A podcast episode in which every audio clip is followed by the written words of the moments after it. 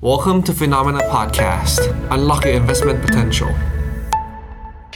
สวัสดีครับ สวัสดีครับต้อนรับคุณผู้ชมเข้าสู่รายการข่าวเช้า Morning Brief นะครับ สรุปข่าวสำคัญเพื่อไม่ให้คุณพลาดทุกโอกาสการลงทุนครับ วันพฤหัสบดีที่ 24 สิงหาคมนะครับ มาเจอกับเราสองคน ผมปั๊บจิรติขันติพะโล และพี่แบงค์ชัยนนท์รักการจันนันท์นะครับ สวัสดีครับพี่แบงค์ครับ สวัสดีครับครับ ครับ ก็เมื่อวานนี้นะครับ เราเห็นความเคลื่อนไหวที่น่าสนใจของตลาดหุ้นในหลายประเทศนะครับ ไม่ว่าจะเป็นตลาดหุ้นสหรัฐตลาดหุ้นยุโรปแล้วก็ตลาดหุ้นเอเชียเนี่ยเริ่มเดินหน้าปรับตัวฟื้นขึ้นมาแล้วนะครับ แล้วก็การประชุมที่สำคัญที่จะเริ่มต้นขึ้นในวันนี้ ก็คือการประชุมที่แจ็คสันโฮรัฐไบโอมิงของสหรัฐอเมริกาครับเป็นการสัมมนาทางวิชาการนะครับที่ทั่วโลกจับตา เพราะว่าจะมีบุคคลสำคัญ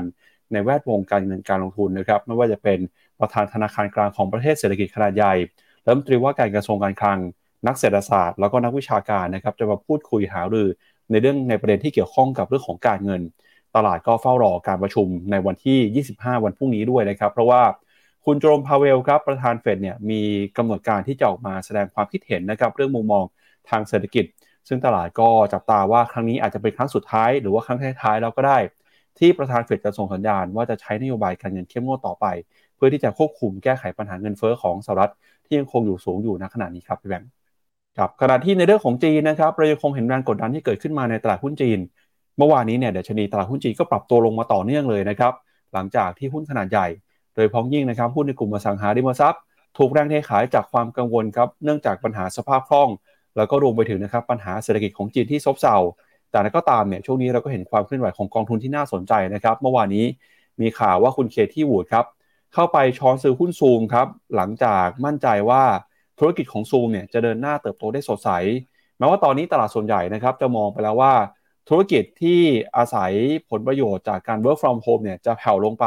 แต่คุณเคที่วูดกลับไม่เชื่อแบบนั้นนะครับหนึ่งในธุรกิจที่คุณเคที่วูดเคยพลาดไปก็คือธุรกิจ AI นะครับจากการขายหุ้นของ NVIDIA เมื่อคืนนี้ NVIDIA นะครับรายงานผลประกอบการออกมา ดีกว่าคาดนะครับ แล้วก็ออกมาระบุว่ายอดขายในไตรมาสที่3เนี่ยจะโตถึง 170% ทำให้ตอนนี้ราคาหุ้นของ NVIDIA นะครับเดินหน้าปรับตัวสูงขึ้นมาต่อเนื่อง เมื่อคืนนี้ราคาปรับตัวขึ้นไปต่อแล้วก็ after hour เนี่ยบวกขึ้นไปอีกแล้วนะครับแล้วก็มีหุ้นหนึ่งตัวที่น่าสนใจก็คือหุ้นของ Grab ครับเมื่อคืนนี้ Grab ก็ประกาศผลประกอบการเช่นกัน ก็ออกมาประเมินนะครับเห็นแนวโน้มที่ยังคงขาดทุนต่อเนื่องครับก็ยังคงกลายเป็นความเสี่ยงสำคัญนะครับกับหุ้นในกลุ่ม Delivery ขนส่งในบ้านเรา แล้วก็มีประเด็นสำคัญอีกเรื่องหนึงก็คือประเด็นในประเทศนะครับ เมื่อวานนี้ คุณเศรษฐาก็ได้รับการโปรดเกล้านะครับ แต่งตั้งเป็นนายกอย่างเป็นทางการแล้วครับพี่แบงค์อืมครับผม สวัสดีคุณผู้ชมทุกคนนะครับ คุณวันดีๆแหมชื่อดีนะ อ่านชื่อนี้ตอนเช้าแล้วรู้สึกเออวันนี้เป็นวันที่ดีครับผม คุณวัสยาสวัสดีนะครับ คุณสนิท คุณยาดา คุณพิกอัธพล คุณแวนดี้ คุณวิชาญบอกว่าเป็นช่องที่ดีมากในเรื่องการลงทุน เข้าถูกช่องใช่ไหมฮะ ครับโอเค กลัวชมผิดจังเลยอะช่วงนี้เซนซิทีฟอ่อนไหว คุณ CA สวัสดีครับ คุณ V Win VIP นะเอ่อคุณวิวิเขาบอกว่า NVIDIA แรงมาก ไม่ใช่แค่ NVIDIA ที่แรงอย่างเดียวนะ เมื่อวานนี้หุ้นเจ็ดนางฟ้าเนี่ยทำให้ดัชนี NASDAQ เนี่ยปรับตัวขึ้นมาเนี่ยบวกเกือบเกือบ1.5%ทีเดียวอะพี่ปั๊บพาไปดูหน่อยว่า ตลาดหุ้นสหรัฐเมื่อคืนเนี่ยเป็นยังไงบ้างพี่ปั๊บครับ ไปดูตลาดหุ้นสหรัฐเมื่อคืนนี้หน่อยครับ ดาวโจนส์บวกขึ้นมา 0.5%นะครับ มาอยู่ที่ 34,000 จุดนะ แล้วก็ S&P 500 นะครับ บวกขึ้นมาต่อ 1% NASDAQ เนี่ยบวกขึ้นมาได้ 3 วันติดแล้วนะครับ เมื่อวานนี้บวกขึ้นไปต่ออีก 1.5%ครับ มาอยู่ที่ 13,721 จุด หุ้นขนาดกลางขนาดเล็กนะครับ Russell Small Cap บวกขึ้นมาประมาณ 1%แล้วก็ Wix Index ครับ ตอนนี้เริ่มปรับตัวลงมาแล้วนะครับ ล่าสุด เมื่อคืนนี้เนี่ยลดลงไปประมาณเกือบ6%ครับ มาอยู่ที่ระดับ 15.9 จุด แรงหนุนสำคัญนะครับในตลาดหุ้นสหรัฐก็มาจากหุ้นในกลุ่มเทคโนโลยีครับหลังจากที่ NVIDIA เปิดเผยผลประกอบการออกมาสูงกว่าคาดนะครับทำให้หุ้นอื่นๆก็ได้รับเซนิเมนต์ปรับตัวบวกขึ้นไปด้วยครับพี่แบงค์อือฮึครับผมผมแชร์จอหรือยังแชร์แล้ว โอเคเออพาไปดูกราฟนะ S&P 500 เนี่ย ยังไม่ทันลงมาทดสอบ 61.8 ตรงแถวๆ4,003 เลย 4,003 มันสำคัญยังไงก็คือมันคือแนวรับ ที่เป็นอยู่ที่แนวฟิโบนัชชี61.8 ซึ่งทีมนะ แล้วก็ตัวผมเองส่วนตัวก็คิดเห็นด้วยตรงอกรีตรงว่า ถ้าเราเห็นดัชนี S&P 500 แถวๆ4,003มันน่าซื้อน่าลงทุน แต่ปรากฏว่าการที่ตลาด S&P 500 บวก 1%เมื่อวานเนี้ย มันทำให้มันเรียกว่าตอนนี้อยู่ที่ 4,436 ก็แปลว่า ห่างจากตรงแนวรับขึ้นไปตอนนี้กลายเป็น136จุดแล้ว ตอนแรกนึกว่าเออน่าจะเห็นนะแล้วน่าจะได้ซื้อกันสักไม้ ปรากฏว่าดีขึ้นไปแล้ว ดีขึ้นไปอย่างนี้แปลว่าไม่ได้ซื้อใช่ไหม ดีขึ้นไปอย่างนี้ก็แปลว่าเราก็ต้องถ้ามันเชื่อว่าจะเป็นขาขึ้นยังมีอยู่ต่อจริง ก็ต้องขยับตัวสัญญาณการซื้อไม่ใช่ซื้อที่แนวรับ ก็คือซื้อเมื่อมันผ่านแนวต้านที่สำคัญ นั่นก็คือต้องผ่านเส้นค่าเฉลี่ย 50 วันกับ 20 วันกลับขึ้นไปอีกครั้งหนึ่ง ซึ่งตอนนี้เส้นค่าเฉลี่ย 20 วันอยู่ที่ 4,477 ก็คือต้องทะลุขึ้นไปบวกสักประมาณสัก 50 เหรียญ 50 เหรียญคือบวกสัก1%นะฮะนั้นก็ด้วยทิศทางคือข้อดีนะ ใครที่มีหุ้นอเมริกาอยู่ไม่ว่าจะเป็นตัว S&P 500 ETF แบบ QQQ ที่ลง NASDAQ หรือหุ้นอย่างกองทุนอย่าง Mega Ten นะ ที่มีเจ็ดหกหกในเจ็ดนางฟ้า แถม Visa Master กับ P&G เข้าไปเนี่ย ก็แปลว่าเรายังถือกันได้ต่อนะ ยังไม่จำเป็นที่จะต้องอ่า stop loss หรือว่ามันไม่ใช่ stop loss สิ take profit นะตอนนี้นะครับ ตัว NASDAQ นะฮะมีการดีขึ้นมาเนี่ยจะเห็นว่า NASDAQ บวกแรงกว่า S&P 500 รอบนี้ น่าสนใจนะคือเอ่อบอลยูดีดขึ้นมารอบนี้ แต่ว่าตัว NASDAQ เนี่ยก็เริ่มมีการรีบาวกลับขึ้นมาด้วยนะฮะตัว Wix Index นะครับปรับตัวลงมาจากจุดสูงสุดแถวๆประมาณสัก 18.5 ชนเส้นค่าเฉลี่ย moving average 200 แล้วไม่ผ่านไปเมื่อวันที่ 18 สิงหา ตอนนี้ค่อยๆ ย่อลงมา การที่ Wix Index ปรับตัวลงมาก็เบาใจได้นะ ก็แสดงว่ามีการปิด put option หรือกองแช่งเนี่ย มีสัดส่วนในการลดลงนะครับ bond yield สองปีครับ หลังจากทดสอบแถวๆประมาณ 5%อยู่สักพักหนึ่ง ปรากฏว่าไปไม่ได้ เมื่อวานนี้มีแรงซื้อกลับมา แล้วก็ทำให้ยูตกลงมา เหลืออยู่ที่ 4.98 ไม่ถือว่าตกลงเยอะ แต่ก็ย่อลงมาบ้าง แล้วก็ไป bond แต่ว่า bond yield สิบปีเนี่ยลงแรงพี่ปับ bond yield สิบปี เมื่อคืนนี้ลงมาวันเดียวเนี่ยศูนย์จุดหนึ่งสามเปอร์เซ็นจากระดับสูงสุดคือแถวๆประมาณ 4.3 นะ ตอนนี้ลงมาที่ 4.2 ก็บอลยูมันย่อลงมาอย่างนี้ก็คลายความกังวลได้บ้าง เพราะว่าตอนนี้เนี่ยตลาดเริ่มไปจับตาว่าการที่อัตราผลตอบแทนของพันธบัตรซึ่งเสี่ยงต่ำที่สุดในสหรัฐดีดขึ้นมาแบบนี้เนี่ย มันทำให้ cost of funding ของทั้งระบบเศรษฐกิจเลยเนี่ยสูงขึ้น แล้วตลาดก็ไปกังวลว่าไอ้พวกอดอกเบี้ยในการกู้สินเชื่อบ้านเนี่ยอาจจะไปมีปัญหาแล้วถ้าเมื่อไหร่ยอดสินเชื่อบ้าน หรือว่าการกู้เนี่ยมันคือประชาชนนะชาวอเมริกันจ่ายดอกเบี้ยเป็นภาระที่มากขึ้น อาจจะไปส่งผลทำให้ consumption นั้นลดลง ซึ่งก็จริงแหละ ก็อาจจะลดลงในอนาคตเพราะว่า excess saving หรือว่า อัตราการออมในระดับสูงที่ชาวอเมริกันได้เงินช่วยเหลือมาตอนในช่วงโควิดที่ผ่านมาเนี่ย มันก็ค่อยๆ ลดลงไปเรื่อยๆ อีกเรื่องหนึ่งคือเรื่องอัตราการว่างงานของที่สหรัฐเนี่ย เรายังเห็นตลาดแรงงานยังแข็งแกร่งนะตอนนี้ก็จริง แต่ผมเชื่อว่าในเฟสถัดไปในระยะถัดไปในหกถึงสิบสองเดือนข้างหน้า มันก็คงไม่ได้แข็งแกร่งไปขนาดนี้ตลอด เพราะฉะนั้นก็การที่บอลยูปรับตัวลดลงมาแบบนี้นะ มันก็จะเขาเรียกว่า ทำให้เราผ่อนคลายแล้วไม่ค่อยกลัวกังวลกับเศรษฐกิจอเมริกาลดลงได้บ้าง แล้วก็แน่นอนครับว่าบอลยูลงมา ก็ทำให้ตลาดหุ้นเนี่ยเปิดอัพไซด์อย่างที่เราเห็นก็คือเมื่อวานนี้ตัว NASDAQ แล้วก็ S&P รวมถึงดาวโจนส์ด้วยเนี่ยกลับมาบวกได้อีกครั้งหนึ่งครับพี่ปั๊บครับไปดูต่อนะครับที่ตลาดหุ้นของยุโรปบ้างครับ เมื่อวานนี้ตลาดหุ้นยุโรปส่วนใหญ่ก็ปรับตัวบวกขึ้นมาได้เช่นกันนะครับดัชนีดัคของเยอรมนีบวกขึ้นมา 0.15% ฟุตซี่ร้อยของอังกฤษครับบวกขึ้นมา 0.67%นะครับ CAC 40 ฝรั่งเศส เคลื่อนไหวอยู่ในกรอบแคบๆ ขณะที่ดัชนียูโรซ็อก600 นะครับบวกขึ้นมา 0.4%ยูโรซ็อก50 บวกขึ้นมา 0.15%ครับเมื่อวานนี้แรงหนุนสำคัญของยุโรปเองเนี่ยก็มีตั้งแต่เรื่องของการประกาศผลประกอบการของบริษัทจดทะเบียนนะครับนอกจากนี้ตลาดก็มีความคาดหวังว่าในการประชุมของธนาคารกลางยุโรปในช่วงเดือนกันยายน อาจจะไม่มีการขึ้นดอกเบี้ยแล้วนะครับ ซึ่งปัจจัยนี้ก็เป็นปัจจัยที่เข้ามาหนุนนำ บรรยากาศการลงทุนนะครับในตลาดหุ้นของยุโรปในช่วงนี้ด้วยนะครับอันนี้ก็เป็นบรรยากาศที่เติบโตขึ้นมาได้ดี พร้อม ๆ กันเลยนะครับ ทั้งฝั่งของสหรัฐแล้วก็ฝั่งของยุโรปครับ อืมผมดู forecast นะ มีนักวิเคราะห์บางเจ้าเนี่ย เปิดออกมาว่าแล้ว GDP ของทางฝั่งยุโรปจะเป็นยังไงบ้าง ซึ่งเขาก็บอกว่าเยอรมันเนี่ยไม่รอดเข้า recession แต่ว่าฝรั่งเศส กับอังกฤษก็คือเขตเศรษฐกิจใหญ่ๆ ที่อยู่ในยุโรปอาจจะรอดอาจจะรอดได้ปีนี้ แต่ว่าปีหน้าก็เสี่ยงอยู่ดี คือมองในมุมหนึ่งมันก็พอจะได้เหตุผลที่ว่าถึงตลาดหุ้นยุโรปไม่ทำไฮนะ แล้วก็ดีดขึ้นไปทำนิวไฮอย่างที่แบบว่าพยายามจะดีดขึ้นไปให้สูงกว่าตอนโควิดเนี่ยไม่ใช่ให้สูงกว่าตอนปี 2021 เนี่ยยังสูงกว่าไม่ได้ก็จริง แต่ว่าก็ไม่ได้ปีการปรับฐานลงเยอะ อย่าง Euro Stoxx หกห้า Euro Stoxx ห้าสิบหุ้นใหญ่สุด 50 ตัวแรกของยุโรปเนี่ยลงมาทดสอบเส้นค่าเฉลี่ย 200 วันผมก็เสียวมากนะ เมื่อตอนปลายสัปดาห์ที่แล้วเนี่ยวันที่ 18 สิงหาคือวันศุกร์เนี่ยเอาละมันจะหลุดลงมาไหม คือเสียวในที่นี้ก็คือเสียวในคือกลัวว่า sentiment ของทางฝั่งยุโรปมันจะไปทำลายตลาดอื่นๆ ซึ่งแย่อยู่แล้วอย่างเช่นตลาดเอเชีย เพราะว่าจีนก็มีปัญหาอยู่ ปรากฏว่าเนี่ยเห็นไหม สามวันทำการที่ผ่านมาของสัปดาห์นี้ ก็มีแรงซื้อกลับมา แล้วก็ทำให้ยุโรปเนี่ยกลับมาปิดปวกได้ เพราะฉะนั้นก็ยังต้องติดตามกันต่อไป แต่ว่าหนึ่งในเขตเศรษฐกิจที่ใหญ่ที่สุดในยุโรปนะพี่ใหญ่ของ EU เนี่ยคือเยอรมันเนี่ยคือปีนี้เนี่ยไม่น่ารอด น่าจะติดลบแถวๆ สักประมาณ 0.3 หรือ 0.5เปอร์เซ็นนั่นก็แปลว่าอยู่ที่อยู่ในภาวะ recession แต่ตลาดหุ้นเนี่ยของเขาเนี่ยตัว DAX index เนี่ยยังไม่ตอบรับในทางขาลงเท่าไหร่ ก็ต้องมารอดูกันต่อครับว่าแล้วเมื่อไหร่จะตอบรับ แต่ยิ่งขึ้นมาในขณะที่ยัง recession อยู่แบบนี้ ไม่ค่อยดีเท่าไหร่เพราะนั้นตลาดหุ้นยุโรป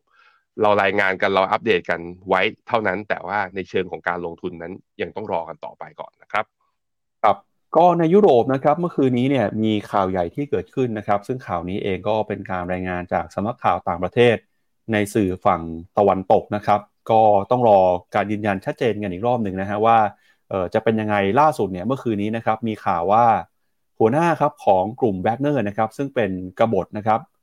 ที่เคยพยายามจะรัฐประหารรัสเซียเนี่ยเมื่อประมาณสักสเดือนที่แล้วครับมีการรายงานว่าเครื่องบินเจ็ตส่วนตัวนะครับตกในพื้นที่ของรัสเซีย ซึ่งในเครื่องบินนั้นเนี่ยก็มีนายเยฟเกนีพริโกซินซึ่งเป็นหัวหน้ากลุ่มทหารรับจ้างแวกเนอร์อยู่ในชื่อผู้โดยสารด้วย แต่ก็ยังไม่ได้รับการยืนยันนะครับว่าเขาอยู่ในเครื่องหรือว่าเสียชีวิตหรือไม่อย่างไรนะครับ โดยนักข่าวเนี่ยออกมาระเบิดเปิดเผยนะครับว่าเครื่องบินดังกล่าวมีนักบินอยู่ 3 คนผู้โดยสาร 7 คนฮะขณะที่เกิดเหตุเนี่ยกำลังมุ่งหน้าจากกรุงมอสโกไปยังเซนต์ปีเตอร์เบิร์กครับแล้วก็ตกลงมาในพื้นที่ที่ห่างจากกรุงมอสโกไปทางเหนือประมาณ 100 กิโลเมตร โดยสำนักข่าวของรัสเซียออกมาเปิดเผยข่าวนี้นะครับขณะที่หน่วยงานที่กำกับดูแลเรื่องของการบินก็ยืนยันว่ามีเครื่องบินตกจริงนะครับอย่างไรก็ตามเนี่ยสื่อตอนตกก็ยังคงออรอคำตอบหรือว่ารอการยืนยันนะครับถึงรายชื่อผู้ที่อยู่ในเครื่องแล้วก็ คุณพรีโกซีเนี่ยจะอยู่ในเครื่องหรือเปล่านะครับ ว่าถ้าหากว่าเครื่องบินตกแล้วเขาเสียชีวิตจริงเนี่ยก็จะถือว่าคนที่ออกมาต่อต้านคุณปูตินนะครับ ซึ่งเป็นคนที่มีความสำคัญด้วย แล้วก็มีกำลังทหารอยู่ในมือด้วยเนี่ยหายไปหนึ่งคนครับก็จะกลายเป็นการเสริมอำนาจทำให้คุณปูตินนะครับมีความเข้มแข็งมากขึ้นนะครับในการบริหารจัดการ โดยพ้องยิ่งเรื่องของการทำสงครามก็ทหารในรัสเซียครับ อันนี้เป็นสถานการณ์ที่เกิดขึ้นในรัสเซียช่วงเมื่อคืนที่ผ่านมาครับพี่แบงค์อะฮะ คุณปรีโกซินเนี่ยย้อนกลับไปนะ ถ้าจำกันได้ตอนปลายเดือนมิถุนาที่ผ่านมาคือ ก็คือมีการเรียกว่าทะเลาะกันกับรัฐรัฐมนตรีกลาโหมใช่ไหมพี่ปั๊บคือเขาไม่ก็เลยจะก่อกระบฏไม่ได้จะก่อกระบฏกับคุณปูตินนะ แต่จะก่อกระบฏกับมือขวา เออแปลกดี แล้วก็ภายในวันเดียวก็คือเจรจาตกลงกันได้ แล้วก็ย้ายไปอยู่ที่เบลารุส ใช่ไหมครับ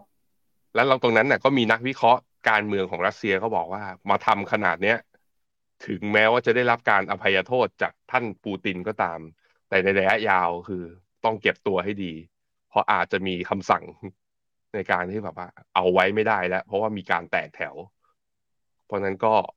คงคงหาเหตุผลลำบากแหละว่าเครื่องบินตกและเสียชีวิตเพราะอะไรจะเป็นอุบัติเหตุหรือจะเป็นเพราะอะไร แต่ว่าเนี่ยมันแสดงให้เห็นว่า ก็ต้องมาดูนะว่า เพราะว่า กลุ่มกบฏวากเนอร์เนี่ยเป็นกองกำลังสำคัญในทัพหน้าในการบุกเข้าไปในยูเครน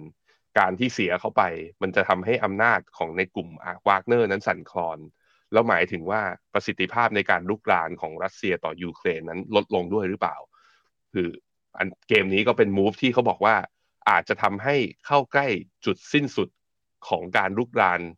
ยูเครนของรัสเซียก็เป็นไปได้เหมือนกันครับ ครับรอยืนยันอย่างเป็นทางการอีกครั้งหนึ่งนะครับว่าจะเสียชีวิตจริงหรือไม่ครับ ไปดูกันต่อครับกับฝั่งของหุ้นเอเชียบ้างครับ วันนี้ตลาดหุ้นญี่ปุ่นนะครับเปิดทำการซื้อขายมาแล้วครับดัชนีนิกเกอิ225 ของญี่ปุ่นนะครับปรับตัวบวกขึ้นมา 3 วันติดต่อกัน ถ้าวันนี้บวกอีกวันนี้เป็นวันที่ 4 แล้วนะครับเช้านี้อยู่ที่ 32,092 จุดบวกขึ้นมา 0.15%ครับส่วนออสเตรเลียแล้วก็นิวซีแลนด์วันนี้ก็บวกขึ้นมาได้เช่นกันนะครับอย่างไรก็ตามเนี่ยช่วงนี้หุ้นจีนยังไม่ค่อยดีสักเท่าไหร่เมื่อวานนี้เซี่ยงไฮ้ปิดลบไปนะครับ เซินเจิ้น China A50 ติดลบไป 1-2%ความกังวลก็มาจากเศรษฐกิจจีนที่ส่งสัญญาณชะลอตัวนะครับแม้ว่ารัฐบาลจะลดดอกเบี้ยไปแล้วเนี่ยแต่ก็ไม่สามารถฟื้นคืนความเชื่อมั่นได้ ในช่วงข่าวนะครับเดี๋ยวนี้เราจะมาดูกันหน่อยว่าหุ้นจีนเนี่ยถูกขายออกมาหนักแค่ไหน ล่าสุดสำนักข่าวบลูมเบิร์กรายงานบอกว่ากองทุนต่างชาติเทขายหุ้นจีนออกมาแล้วติดต่อกัน 13 วันทำการเลยนะครับมูลค่าสูงกว่า 11,000 ล้านบาท ก็เลยเป็นที่มาว่าหุ้นจีนเนี่ยปรับตัวลงมาอย่างหนักในช่วงนี้ ก็ส่วนใหญ่นะครับมาจากแรงเทขายของต่างชาติ เมื่อวานนี้หางเสียงฮ่องกงบวกขึ้นมา 0.34%มาอยู่ที่ 17,835 จุด แล้วก็หุ้นไทยครับ หุ้นไทยเนี่ยลุ้นกันนะครับ หลังจากที่การเมืองมีความชัดเจนมากขึ้น ได้โฉมหน้าของนายกแล้วเหลืออีกเรื่องหนึ่งก็คือเรื่องของโฉมหน้าของคอรมอนะครับ น่าจะเห็นความชัดเจนมากขึ้น ภายในไม่กี่วันข้างหน้านี้ เมื่อวานนี้ SET Index บวกขึ้นมา 3.41 จุด มาอยู่ที่ 1,549 จุด คอสปีเกาหลีใต้นะครับ บวกขึ้นมา 0.73%ส่วนหุ้นของอินเดียครับ บวกขึ้นมา 0.2% ตลาดหุ้นของเวียดนามนะครับ VN30 เมื่อวานนี้ลดลงไป 0.88%ครับ มีคุณผู้ชมพิมพ์เข้ามา บอกว่าเวียดนามดอยเรียบร้อย ถ้าบอกว่าดอยเรียบร้อยเนี่ยแสดงว่าเพิ่งซื้อเหรอ คือ technical call เราเรามีคำสั่ง take profit ไปนะ คุณฮ่องเต้หันษา แล้วก็ถึงแม้ว่าจะเพิ่งซื้อไปจะดอยตรงนี้ แต่ว่าอนาคตของเวียดนามในระยะยาว ผมคิดว่าแถวๆเนี่ยฟิวเนชี่หกสิบเอ็ดจุดแปดคือหนึ่งพันสามร้อยสิบห้าเนี่ย นี่ควรจะเป็นเขาเป้าหมายอย่างน้อยๆปลายปีนี้ต้องเห็น เพราะฉะนั้นก็ยังถือต่อได้สำหรับเวียดนามนะฮะตัวนิกเกอีครับถึงบวกขึ้นมาวันนี้ก็บวกขึ้นมา 0.27 ยังไม่ผ่านเส้นค่าเฉลี่ย 20 วันนะก็เริ่มมีการ rebound แล้วอยู่แถวๆ neckline แล้วก็ชนแนวต้านฟิวโบนัชชี78.6 แถวๆ32,060 ด้วย รอแถวๆตรงนี้นิดนึงแต่ว่าข้อดีคือเริ่มอาจจะได้ buy signal จาก MACD แล้ว อาจจะได้ buy signal ภายในวันศุกร์นี้นะถ้าพรุ่งนี้ยังบวกได้ต่อ หรือว่าวันนี้บวกได้สักเกินสัก 0.5 หรือว่าเกินเส้นค่าเฉลี่ย 20 วันขึ้นไป เราอาจจะเห็นนิกเกอิมีโอกาสที่จะพยายามที่จะขึ้นไปทดสอบ high เดิม แต่การขึ้นไปทดสอบ high เดิมก็ upside มากพอที่จะเล่นเก่งกำไรหรือเปล่าอะผมลากให้ดู จนถึงตรงนี้ high เดิมอยู่ที่สามหมื่นสามพันแปดร้อยคิดเป็น upside ประมาณห้าเปอร์เซ็นลองพิจารณากันดูนะ แต่ว่าต้องยืนเหนือเส้นค่าเฉลี่ย ยี่สิบวันขึ้นมาก่อน แล้วก็ buy signal ต้องเกิดที่ MACD ในแต่ว่าในมุมของผมอะถ้าจะเป็น technical call ออกมาเลยเนี่ย ไม่คุ้มเพราะ upside ข้างบนห้าเนี่ย แต่ถ้าขายไม่ทันเนี่ยคือ cut loss เนี่ยเยอะกว่านะฮะในขณะที่คอสปีครับของเกาหลีก็บวกกลับมาได้อีกแล้วนะ วันนี้บวกขึ้นมาได้ 0.72%ก็แปลว่า 2,500 จุดยังทำงานเป็นอย่างดีนะครับ ก็ถือกันต่อไปสำหรับใครที่เข้ามาใน technical call ไปแล้ว ตัวฮั่งเส็งครับ เริ่มมี rebound ได้บ้าง แต่ว่าต้องอย่าลืมว่า ตั้งแต่วันที่อ่า18 สิงหาคือวันศุกร์ที่แล้วเนี่ยฮั่งเส็งหลุดทำ new low ของปี 2023 มาแล้ว นั่นคือการที่มันยังไม่ฟื้นกลับมาแล้วยืนเหนือแนวต้านแถวๆประมาณ 18,300 ได้อีกครั้งหนึ่ง การ rebound ใด ๆ ที่เกิดขึ้นก็แปลว่าเป็นแค่ technical rebound เพื่อเตรียมลงต่อ เพราะว่าภาพของจีนเนี่ยหลังจากวันศุกร์ที่ผ่านมาคือเปลี่ยนเป็นขาลง แล้วก็มีโอกาสที่จะลงได้ลึกกว่านี้ค่อนข้างชัดเจนนะครับ รอกันไปนะฮะไต้หวันฮะพอ หุ้น TSM เอ่อ TSMC นะได้ประโยชน์จากการที่พอตลาดไปล่าหุ้น NVIDIA ไปมองว่าให้ตลาดชิปยังโต อย่าง GDP อเมริกาโตไม่เท่าไหร่ ยอดขาย NVIDIA โตได้ตั้งเท่าไหร่เป็นร้อยเปอร์เซ็นต์อย่างเงี้ยมันก็แน่นอนว่า AI ไม่ใช่ไม่ใช่แค่ไฮป์แล้ว มันน่าจะเป็นของจริงแล้วเนี่ยก็พอ TSM ถูกลากขึ้นมา ตัวดัชนีหุ้นไต้หวันก็บวกขึ้นมาด้วย ล่าสุดตอนนี้บวกอยู่ 1.15%ก็ยืนกลับขึ้นมาเหนือเส้นค่าเฉลี่ย 20วันอีกครั้งหนึ่ง ได้บายซิกแนลด้วยนะ จาก MACD นะฮะ หุ้นเวียดนามบอกไปแล้ว เมื่อกี้ก็คือว่ามันน่าจะอยู่ในรอบย่อ แต่ก็ย่อเบาๆ เพื่อเตรียมขึ้นต่อไม่มีอะไร หุ้นไทยนี่สิ หุ้นไทยเนี่ยได้นายกไปแล้วนะ จะบวกแค่วันเดียวเหรอ เมื่อวานนี้ก็คือแรงซื้อแรงขายมาพอๆกันเลยพี่ปับ๊บ จนทำให้ตลาดเนี่ยปิดเหมือนจะไม่ได้บวกก็คือบวกเพียงแค่สามจุดเท่านั้น แต่ข้อดีคือกลับมายืนเหนือเส้นค่าเฉลี่ยหนึ่งร้อยวัน ถามว่าแล้วมันพอจะกลายเป็นเทคนิคคอหากองทุนหุ้นไทยในการเข้าซื้อได้หรือไม่ มาดูอัพไซด์นะครับ หุ้นไทยนะตรงนี้เนี่ยหนึ่งพันห้าร้อยสี่สิบเก้าถ้าขึ้นไปที่เส้นค่าเฉลี่ยสองร้อยวันก็คืออยู่ที่ประมาณสองพันอะอยู่ที่สองจุดหกเปอร์เซ็นขึ้นไปที่แนวต้านจิตวิทยาคือพันหกท่วนคืออยู่ที่ประมาณสามสามจุดหนึ่งสามเปอร์เซ็นต์ ถ้าขึ้นไปทดสอบ high เดิมของเมื่อตอนเดือนเมษา ก็คือมี upside อยู่ที่ประมาณสี่เปอร์เซ็นต์ผมคิดว่า upside เนี่ยสองเปอร์เซ็นต์สามเปอร์เซ็นต์สี่เปอร์เซ็นต์แถวๆบริเวณนี้นะ ไปหาหุ้นรายตัวเอาดีกว่า เพราะว่าในมุมมุมของกองเนี่ยมันอาจจะผลตอบแทนมันอาจจะไม่ได้คือจูงใจขนาดนั้น แล้วก็ต้องระมัดระวังคืออ้าวอาจจะถามต่ออ้าวแล้วโอ้โหได้นายกมาแล้วนะ เดี๋ยวก็ต้องมีการกระตุ้นเศรษฐกิจดิ คำตอบก็คือมันต้องผ่านพรบงบประมาณ ซึ่งใช้ระยะเวลาหลังจากตั้งคอรมอมาแล้ว อย่างน้อยๆ ก็คือมีสามเดือนสามเดือนก็แปลว่าเราอาจจะเห็นนโยบายและมาตรการอัดฉีด คือเราเห็นก่อนแหละนโยบายว่าเขาทำอะไรบ้าง แต่กว่านโยบายและเม็ดเงินนั้นจะใส่ลงไปในการกระตุ้นเศรษฐกิจจริง ไม่ใช่ปีนี้ครับ เร็วสุดก็ยังไงก็ต้องปีหน้านะฮะไปดูเซนเซกครับ ดัชนีสุดท้ายของอินอ่าของเอเชียที่เราดูวันนี้นะ ก็มีการ rebound กลับมาบวกขึ้นมา 0.33 ตอนนี้ไต่อยู่ที่เส้นค่าเฉลี่ย 50 วัน ผมมาอยู่ขาแช่งอยากให้อินเดียย่อมากกว่านี้หน่อย เพื่อลงมาซื้อในระดับที่ถูกกว่า แต่ปรากฏว่าอินเดียก็ไม่ยอมนะ แต่ว่าเนี่ยจะเห็นว่าหลุด uptrend line มาแล้วมันก็ตอนนี้ก็ยังอยู่ในขาของการพักฐานรอกันต่อไปนิดนึงสัญญาณซื้อถ้า MACD กลับมาเป็น buy signal ในกราฟ day ตอนนั้นค่อยทยอยสะสมใหม่ก็ได้สำหรับใครที่แบบว่ามีมุมมองว่าอินเดียเนี่ยได้ประโยชน์จากสงครามการค้าระหว่างจีนกับสหรัฐ โมดีก็ทำนโยบายเศรษฐกิจค่อนข้างดี เปิดเขตเขตเศรษฐกิจเสรีจำนวนเยอะมาก ๆ เลย แล้วก็ทำให้เม็ดเงินลงทุนต่างชาติเนี่ยที่ย้ายจากจีนเนี่ยก็เข้าอินเดียด้วย แล้วตลาดอินเดียเองเนี่ยรายย่อยเองก็คือคักเม็ดเงินลงทุนที่โยกออกจากจีนก็เข้าลงทุนในอินเดียด้วย เพราะฉะนั้นปัจจัยในแง่ของแมกโรกับเออร์เน็งในอนาคตของตัวหุ้นในอินเดียเนี่ยค่อนข้างสดใส เกี่ยงอย่างเดียวคือราคามันแพงไปนิดหนึ่งนะครับ ครับพอพูดถึงจีนกับอินเดียแล้วนะครับ ตอนนี้ทั่วโลกก็จับตาดูกันอยู่นะครับที่แอฟริกาใต้ครับ ซึ่งเขาจะมีการประชุมบริกส์นะครับ ประชุมกันไปตั้งแต่เมื่อวานนี้แล้วนะครับ ก็เห็นผู้นำครับทั้งของจีน อินเดียนะครับ แล้วก็แอฟริกาใต้บราซิลด้วยนะครับ ก็เข้ามาพูดคุยหารือกันครับ เรื่องเกี่ยวกับเศรษฐกิจนะครับ ความมั่นคงทางเศรษฐกิจด้วยนะครับ การประชุมเนี่ยในที่ประชุมนะครับก็มีการเรียกร้องนะครับให้ บรรดาประเทศสมาชิกครับขยายรับสมาชิกชาติใหม่ๆเพิ่มเติมนะครับในการประชุม summit นะครับที่โจฮันเนสเบิร์กเมืองหลวงของแอฟริกาใต้นะครับก็มีการพูดคุยกันนะครับ โดยทางผู้นำของจีนคุณสีจิ้นผิงบอกนะครับ ว่าตอนนี้กลุ่มบริกเนี่ยควรจะอนุญาตให้ประเทศต่างๆ เพิ่มเข้ามาอยู่ในครอบครัวบริกเพื่อนำเอาสติปัญญา แล้วก็ความพยายามมาใช้ร่วมกัน ในการทำให้ธรรมาพิบาลของโลกมีความเป็นธรรม แล้วก็มีความเท่าเทียมมากขึ้น โดยกลุ่มบริกตอนนี้นะครับประกอบไปด้วยประเทศ 5 สมาชิกก็คือบราซิล รัสเซีย อินเดีย จีน แล้วก็แอฟริกาใต้ ซึ่งผู้นำก็มีการหารือกันถึงกฎเกณฑ์ในการรับสมาชิกใหม่นะครับ โดยแอฟริกาใต้เนี่ยแถลงนะครับว่าตอนนี้มีประเทศต่างๆ มากกว่า 40 ประเทศครับ สนใจจะเข้ามาร่วมกับกลุ่มบริกโดยมีจุดมุ่งหมายที่จะคัดค้านอำนาจนะครับจากฝั่งตนตกที่นำโดยสหรัฐ แล้วก็แก้ไขปัญหานะครับ ซึ่งเป็นปัญหาระดับโลก โดยที่ ตอนนี้เนี่ยมีจำนวน 22 ประเทศนะครับจาก 40 ประเทศที่ได้มีการยื่นขอความจำนงเข้าร่วมอย่างเป็นทางการแล้ว ส่วนอีกประมาณ 20ประเทศเอ่อ20 ประเทศนะครับแค่แสดงความสนใจอยู่ครับ โดยเป้าหมายของจีนเนี่ยนะครับเขาก็บอกว่าอยากจะขยายสมาชิกของกลุ่มบริกให้มากขึ้นครับ หลังจากปัจจุบันเนี่ยประชากรในกลุ่มประเทศต่างเหล่านี้ มีจำนวนเพิ่มมากขึ้นมา แล้วก็จะเห็นนะครับว่าอำนาจการต่อรองเนี่ยก็ยังคงต้องเออเพิ่มเติมอยู่นะครับเพื่อเป็นการคัดค้านกับสหรัฐนะครับ แล้วก็การประชุมครั้งนี้เนี่ยถ้าดูภาพจะเห็นว่ามีบุคคลสำคัญนะครับไปประชุมกันเยอะเลยครับไม่ว่าจะเป็นรัฐมนตรีว่าการกระทรวงต่างประเทศหรือแม้กระทั่งเมื่อสักครู่นี้น่าจะเป็นผู้ว่าการธนาคารกลางของจีนท่านใหม่ด้วยนะครับก็กลุ่มบริกส์กำลังขยายมากขึ้นเรื่อยๆสหรัฐเองก็น่าจะต้องทำอะไรบางอย่างนะครับ เพื่อเป็นการคัดคานอำนาจแล้วก็ตอบโต้ในเรื่องนี้ครับ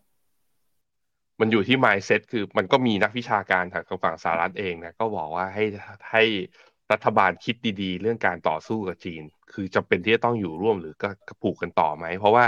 เราเห็นสงครามการค้าเลยเรื่อง tech war นะที่อเมริกาพยายามจะตัด supply chain ระหว่างจีนก็จริง แต่ในแง่ของสินค้าที่มันไม่ได้เป็นสินค้าที่เป็นยุทธศาสตร์อะจริง ๆ แล้วคือ แทบจะเกินคือถ้าเราเข้าไปเดินในวอลมาร์นะ สินค้าที่เป็นอุปโภคบริโภคทั้งหลายแหล่ก็ส่งออกมาจากจีนนั่นแหละก็คือไปหมายว่าสหรัฐนำเข้ามาจากจีนทั้งนั้น แล้วก็ยังนำเข้ามาอยู่ เพราะว่าอะไรก็คือว่าผลิตเองมันแพงกว่า คนอเมริกาจะเดือดร้อน เพราะนั้นคือไปตัดความสัมพันธ์คือไปตึงเงินมากๆขึ้นอะ จีนหัวร้อนมากขึ้นมานะต่อไปนี้ไม่ขายกับสหรัฐแล้วคือคนที่อาจจะเดือดร้อนมากกว่า คืออาจจะเป็นประชาชนชาวอเมริกันเองเพราะนั้นเรื่องเนี้ย มันตึงเครียดแหละ แต่ถ้าตึงมากเกินไป มันก็อันตราย อันนี้คือนักวิชาการแล้วก็นักไอ้เรียกว่านักวิเคราะห์การเมืองจากทางฝั่งสหรัฐก็มีเตือนด้วยเช่นเดียวกัน ส่วนทางฝั่งจีนเนี่ยก็อ่า เขาก็มองว่าเห็นด้วยว่าจีนก็คือต้องทำคือต้องทำต้องเล่นบทผู้ถูกกระทำแบบนี้ไปก่อน ก็คือคำว่าถูกกระทำก็คือว่าเฮ้ยเราไม่ได้เป็นคนเริ่มต้นในเกมนี้นะ เราเป็นคือแล้วก็ลองหาความร่วมมือทำแบบเนี้ยไปเรื่อยๆ คือ จะเพราะยังไงเศรษฐกิจจีน แล้วก็ตัวอิทธิพลต่อของจีนเนี่ยต่อเศรษฐกิจโลกโดยเฉพาะเศรษฐกิจเอเชียเนี่ยยังไงมากกว่าอยู่แล้วครับ ครับ ไปดูกันต่อครับกับราคาสินค้าโภคภัณฑ์กันบ้างนะครับ ช่วงนี้ราคาทองคำราคาน้ำมันเป็นยังไงบ้างครับ ล่าสุดนะครับราคาทองคำซื้อขายกันกลับขึ้นมายืนอยู่เหนือ 1,900 กันอีกครั้งหนึ่งแล้วครับเช้านี้อยู่ที่ 1,918 ดอลลาร์ต่อทรอยออนซ์นะครับก็ในระยะสั้นเนี่ยเราเห็นค่าเงินดอลลาร์มีการอ่อนค่าลงไปนะครับแล้วก็ bond yield เองก็ปรับตัวลดลงมาด้วย ก็เป็นผลดีทำให้ราคาทองคำปรับตัวบวกขึ้นมาได้ ขณะที่ทิศทางของราคาน้ำมันนะครับราคาน้ำมันเองก็ยังคงถูกแรงกดดันนะครับจากความกังวลเรื่องของเศรษฐกิจโลก ที่ส่งสัญญาณชะลอตัวนำมาโดยเศรษฐกิจจีนนะครับทำให้เช้านี้ราคาน้ำมันดิบ WTI ซื้อขายอยู่ที่ 78 ดอลลาร์ ราคาน้ำมันดิบเบรนท์นะครับอยู่ที่ 82 ดอลลาร์ครับก็ลงมาติดลบไปอย่างต่อเนื่องในช่วง 1-2 วันทำการที่ผ่านมาครับ อืมครับผมอ่าผมกลับหน้าช็อตเป็นลองนะอ่าผมให้ดูกราฟ คือผมช็อตมาก่อนหน้านี้ จนถึงเนี่ย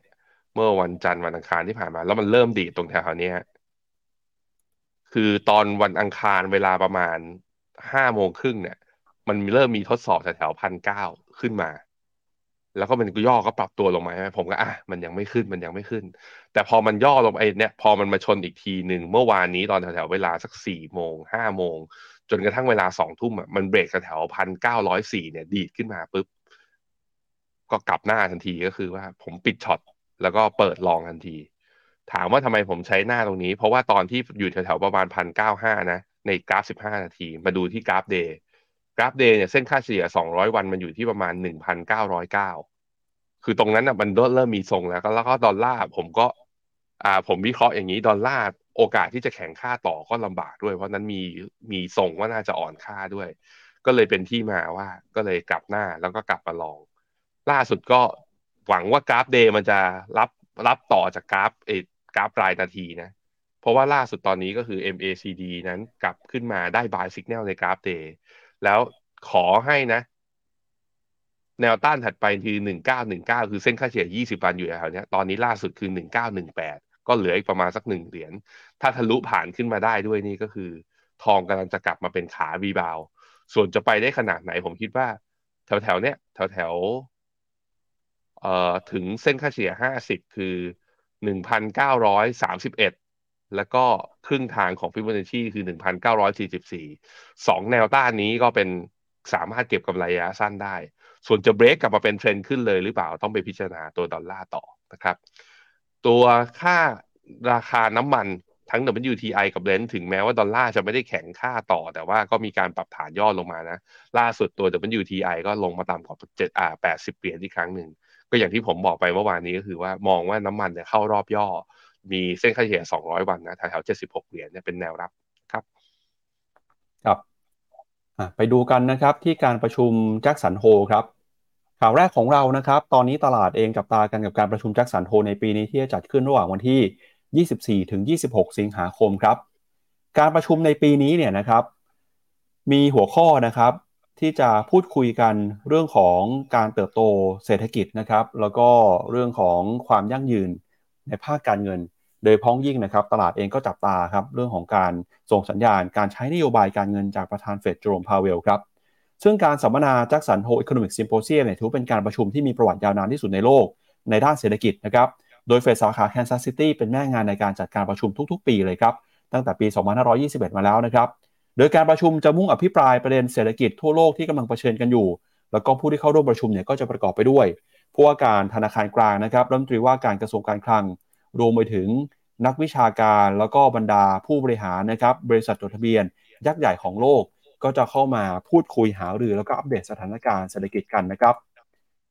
ในปีนี้ตลาดจับตาการกับท่าทีของประธานเฟดโจรมพาเวลครับ หัวข้อการประชุมเนี่ยคือ structural shifts in the global economy นะครับตลาดจับตาว่าวันที่ 25 สิงหาคมนี้ประธานเฟดโจมพาเวลจะออกมาพูดนะครับ ซึ่งจะเป็นการส่งสัญญาณ ขึ้นดอกเบี้ยหรือว่าการใช้นโยบายการเงินเข้มงวด เป็นครั้งสุดท้ายแล้วครับ หลังจากสถานการณ์คือเงินเฟอ้อของสหรัฐนะครับ เดินหน้าชะลอตัวลงมาอย่างต่อเนื่อง แต่นั้นก็ตามเนี่ยเฟดก็ยืนยันนะครับว่า จะพิจารณาใช้นโยบายการเงิน โดยดูจากข้อมูลเป็นหลักนะครับ ซึ่งในช่วงที่ผ่านมาเป้าหมายเงินเฟอ้อของเฟดอยู่ที่ 2% ตอนนี้เงินเฟ้อยังคงอยู่สูงกว่าเป้าหมาย แต่ก็จะเห็นว่าเงินเฟ้อปรับตัวลงมาอย่างต่อเนื่องทำให้ความจำเป็นของเฟดที่ต้องใช้นโยบายการเงินเข้มงวด ก็ลดน้อยลงไปด้วยนะครับ ประธานเฟดเองเนี่ยตอนนี้ระบุนะครับว่าเงินเฟ้อกำลังปรับตัวลงมา แล้วก็ตราดอกเบี้ยนโยบายของธนาคารกลางสหรัฐนะครับอยู่ในจุดที่สูงที่สุดรอบ 22 ปี อยู่ในระดับ 5.25-5.5%ครับ เพราะฉะนั้นนะครับในการประชุมสัปดาห์นี้เนี่ยจะเป็นตัวบ่งชี้สำคัญเรื่องหนึ่งเลยครับที่ตลาดจะใช้ชี้วัดว่าการประชุมในเดือนกันยายนของธนาคารกลางสหรัฐ เฟดจะมีนโยบายมีท่าทีอย่างไรนะครับก่อนที่ในปีหน้าความจำเป็นในการใช้นโยบายการเงินเข้มงวดที่จะลดน้อยลงไป จนไปถึงการลดดอกเบี้ยอาจจะเกิดขึ้นในปีหน้าก็ได้ เพราะฉะนั้นนะครับวันศุกร์นี้ครับตลาดเฝ้ารอดูว่าคุณโจมพาเวลเนี่ยจะส่งสัญญาณเรื่องของนโยบายการเงินยังไงต่อไปครับ อืมครับผมมีสถิติเหมือนกันนะเดี๋ยวผมหาดูก่อนพี่ปั๊บว่า หาไม่เจอพี่ปั๊บครับเดี๋ยวอ่าเอาอย่างนี้เอาอย่างนี้ก็คือทีมมีทำไม่ใช่ทีมมีทำหรอกก็คือมันมีภาพตัวอินโฟกราฟิก แล้วก็ตัวกราฟจากทางบูมเบิร์กเนี่ยแล้วก็เคยเอาแปะมาให้ดูว่า ทุกครั้งที่ประชุม Jackson Hole เนี่ยมันเกิดอะไรขึ้น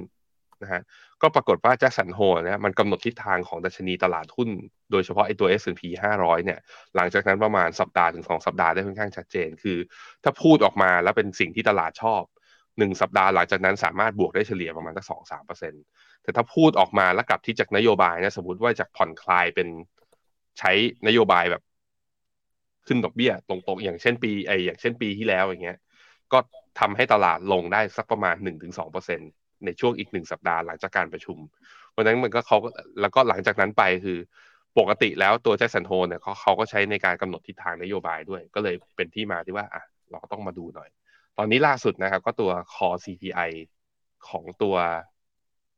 สหรัฐเนี่ยลงมาอยู่ที่ประมาณสักแถว 4%ในขณะที่ตัว PCE นะครับอยู่ที่ประมาณสัก year on year เนี่ยตอนนี้อยู่ที่ประมาณสัก 3%ต่ำกว่า 3 แล้วด้วยอยู่ที่ประมาณ 2.97 นั่นก็แปลว่าทั้งมาตรวัดในแง่ของเงินเฟ้อทั้งในแง่ของ PCE แล้วก็ตัว core PCE เนี่ยมันลงมาต่ำกว่าตัว effective rate หรือว่าตัว target ไอตัวดอกเบี้ยนโยบายของเฟดอยู่นะตอนนี้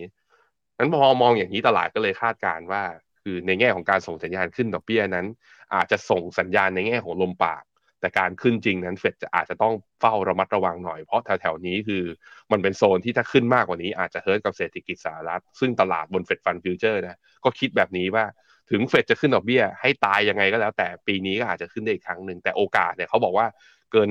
50-60%คิดว่าเนี่ยแถวๆที่เราอยู่ตั้งตอนนี้นี่คือจุดสูงสุดของดอกเบี้ยรอบนี้ไปแล้วครับ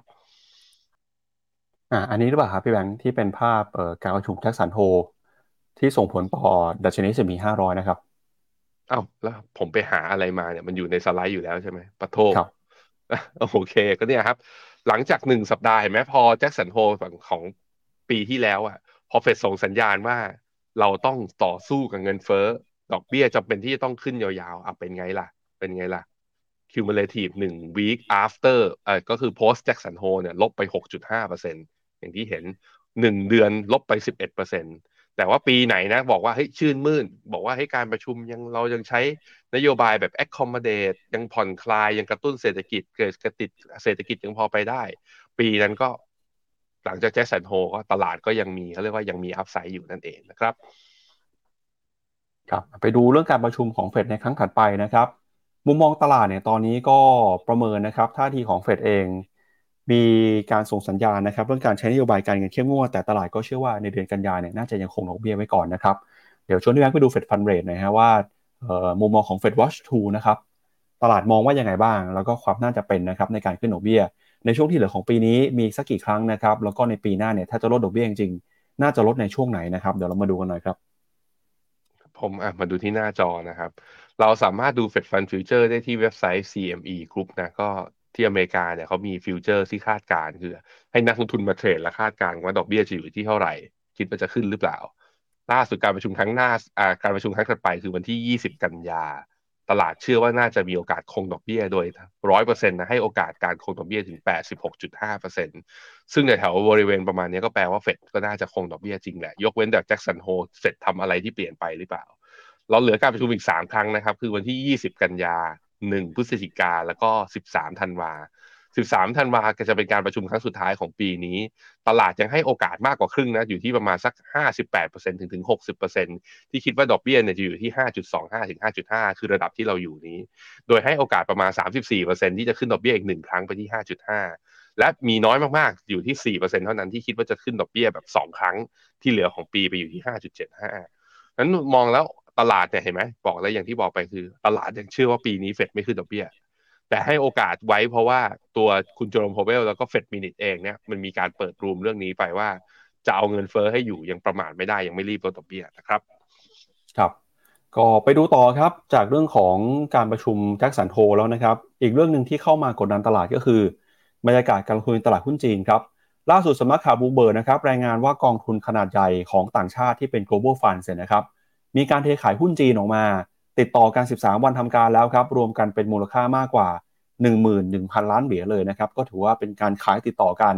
อออย่างยาวนานนะครับ มากที่สุดในรอบหลายปีเลยทีเดียวครับ โดยหุ้นที่ถูกขายออกมานะครับ ก็มีตั้งแต่ควยโจเหมาไถ BYD นะครับ หุ้นของผิงอัน China Merchants Bank นะครับ การปรับตัวลงมาของหุ้นจีนในรอบนี้เนี่ย ตลาดก็กังวลนะครับกับกระแสการเทขายที่เกิดขึ้นจากนักทุนต่างชาติ กองทุนต่างชาติขายรวมกันนะครับมากกว่า 11,000 ล้านเหรียญซึ่งก็ถือเป็นการขายติดต่อกัน ยาวนานที่สุดนะครับย้อนหลังกลับไปตั้งแต่ในช่วงของปี 2016 นะครับท่ามกลางความเสี่ยงในตลาดหุ้นจีน ไม่ว่าจะเป็นเรื่องของความเสี่ยงในภาคการเงินนะครับเรื่องของปัญหาในภาคอสังหาริมทรัพย์ แล้วก็ในเดือนนี้เนี่ยตลาดหุ้นจีนนะครับถือว่าเคลื่อนไหวต่ำกว่าตลาดพอสมควรครับเดือนนี้ติดลบไปแล้วประมาณ 8% CSI 300 นะครับตอนนี้ลงมาทำโลของปีนี้แล้วครับต่ำสุดย้อนหลังกลับไป ตั้งแต่เดือนพฤศจิกายนของปีที่แล้วนะครับแม้ว่าโปลิตบูโรเนี่ยจะออกมาใช้นโยบายกระตุ้นเศรษฐกิจแต่ตลาดก็ไม่สามารถฟื้นคืนความเชื่อมั่นกลับมาได้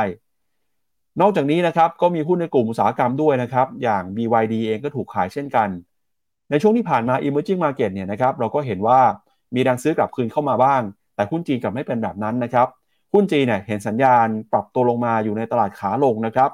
แล้วก็มีหุ้นหลายตัวที่ถือว่า underweight นะครับแล้วก็ underperform ตลาด อสมควรเลยทีเดียว เดี๋ยวเราไปดูกันหน่อยฮะว่าตอนนี้เนี่ยสัดส่วนการขายของหุ้นจีนนะครับ เป็นยังไงบ้างแล้วที่บอกว่าเป็นหุ้นตัวใหญ่ไปกระจุกตัวอยู่ในบริษัทไหนบ้าง ข้อมูลที่บูมเบิร์กเขาไปรวบรวมมาเนี่ยจะเห็นนะครับแยกรายบริษัทเมาส์ไถถูกขายไปแล้ว 6,200 ล้านหยวน แล้วก็มีลองนะครับที่ถูกขายไป 4,700 ล้านหยวน แล้วก็มี China Merchants Bank มีผิงอัน BYD Inner Mongolia มินเดรอิสมันนี่ไชน่าดิวตี้ฟรีนะครับรวมๆกันแล้วเกินกว่า 11,000 ล้านเหรียญนะครับตั้งแต่วันที่ 7 ถึง 18 สิงหาคมที่ผ่านมาครับ ครับผม 11,000 ล้านเหรียญคูณเป็นเรทเงินบาทนะแถวๆ35 บาทเนี่ยก็แปลว่าแถวๆเท่าไหร่สามแสนแปดหมื่น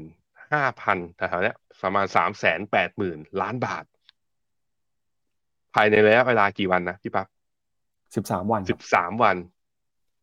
ผมมาดูเนี่ยอะมาดูหุ้นไทยนะหุ้นไทยเนี่ยนักลงทุนถ้ามูลค่าการซื้อขายตามนักลงทุนต่างชาติ ตั้งแต่ต้นปีมานักลงทุนต่างชาติขายไปแสนสามนี่เขาใช้เวลาแค่สิบกว่าวัน ในการขายมากกว่าเราสามเท่า มันก็แสดงให้เห็นนะว่าตลาดหุ้นจีนมันใหญ่ขนาดไหน แต่ว่าการขายแบบนี้ก็คือ เพราะนั้นตลาดหุ้นจีนก็มีคนถามกลับเข้ามาพอดีใครนะเดี๋ยวผมขอดูนี่นี่คุณอาร์คคุณอาร์คบอกว่า อุ้ยเปลี่ยนจอผิดจอ อันนี้ คุณอาร์บอกว่าเฮ้ยห่างเสงมันดีกลับมาแล้วนะครับสามวันติดต่อกันแล้ววันอังคารบวกมา 0.95เปอร์เซ็นเมื่อวันพุธบวกมา 0.31เปอร์เซ็นวันนี้บวกต่ออีก1เปอร์เซ็นเอ้ยมันเป็นแบบนี้เนี่ย มันแปลว่า จบหรือเปล่า เจอวัตทอมหรือเปล่า คือตลาดหุ้นจีนคือถ้าจะขึ้นได้นะ โดยที่ต่างชาติจะขายรัวๆอย่างเงี้ยก็มีอยู่สองเหตุผลถ้าจะขึ้นได้บนฟันฟลอนะ ก็คือต่างชาติต้องไอ้ที่ขายไปต้องมีคนกลับมาซื้อบ้าง เพื่อพยุงตลาดจริง ๆ มันถึงจะกลับมาเป็นขาขึ้น หรืออย่างที่สองสมมติไม่มีต่างชาตินะรายย่อยเลยนักทุนสถาบันข้างในจีน ก็ต้องเป็นผู้ซื้อกลับเข้ามาให้เยอะกว่านี้ เพราะฉะนั้นผมคิดว่าเรายังรู้เราเราตอบไม่ได้หรอกแล้วก็การลงใดๆก็ที่เวลามันเกิดขึ้นมา เวลามันเป็นหุ้นเวลามันเป็นขาลง มันก็ไม่ได้ลงทางเดียว มันก็มีเด้ง rebound ด้วย ฉันใดฉันนั้นหุ้นเวลามันเป็นขาขึ้นอย่างช่วง wave นี้เห็นไหมตอน เดือนตุลาปี 2022 ดีดขึ้นมาจนถึงปลายเดือนมกราปีนี้เนี่ย จะเห็นว่าหุ้นมันเป็นขาขึ้นใช่ไหมแต่มันขึ้นทุกวันไหมมันก็ไม่ได้ขึ้นทุกวันถูกไหมเห็นไหมมันก็มีย่อบ้างบางวันมันก็ติดลบนี่อย่างวันที่เจ็ดธันวาอย่างเงี้ย ลบไปสามเปอร์เซ็นต์จนทุกคนก็บอกเอาแล้วสงสัยจีนไม่ไป แล้วมันก็ไปต่อเห็นไหมแต่พอไปต่อเราค่อนข้างเชื่อมั่น มันก็ลงมาให้เราเห็นนั้นการบวกแท่งเทียนสามวันติดต่อกันสำหรับผมนะ ไม่ได้บอกอะไรเลยว่าทิศทางจะเป็นขึ้นหรือเป็นลง นอกจากว่ามันมีพัฒนาการอื่น ๆ ที่ตามมาด้วย ซึ่งบนสัญญาณทางเทคนิคเนี่ยก็บอกได้แค่ว่ามันเป็นแค่ technical rebound นะครับครับจากประเด็นเรื่องของตลาดหุ้นจีนครับ พาคุณผู้ชมไปดูต่อนะครับ กับกองทุน Cathie Wood กองทุน ARK ของคุณ Cathie Wood นะครับเราไม่ได้รายงานข่าวของคุณ Cathie Wood มานานนะฮะก็รับข่าวกันกับช่วงสัปดาห์ที่ผ่านมาครับที่ได้มีการเปิดเผยผลประกอบการของซูมนะครับไม่แน่ใจว่าตอนนี้เนี่ย บริษัทของคุณผู้ชมที่ดูรายการอยู่นะครับยังใช้ซูมกันอยู่หรือเปล่าครับ แต่ทางฝั่งของอาร์ฝั่งของคุณเคที่วูดน่าจะยังใช้อยู่นะครับ เพราะเขามีความมั่นใจมาก แล้วก็ล่าสุดมีข่าวว่ากอง ARK Investment นะครับเข้าไปซื้อหุ้นซูมเพิ่มครับหลังจากที่ราคาหุ้นซูมปรับตัวลงไปนะครับโดยสำนักข่าวบลูเบิร์กรายงานครับว่า 2 กองทุนซึ่งบริหารโดย ARK นะครับได้เข้าไปซื้อหุ้นซูม รวมกันมากกว่า 122,831 หุ้น ซึ่งเป็นการเข้าไปซื้อหุ้นดังกล่าวเป็นครั้งแรกในรอบ 2 เดือนนะครับโดย ARK เนี่ยตอนนี้ ถือหุ้นซูมกว่า 4%ครับ โดยซูมนะครับเป็นผู้ให้บริการ video conference ในช่วงสัปดาห์ที่ผ่านมาออกมาเปิดเผยนะครับว่ามีกำไรต่อหุ้นในไตรมาสที่ 2 อยู่ที่1เหรียญ34 เซนต์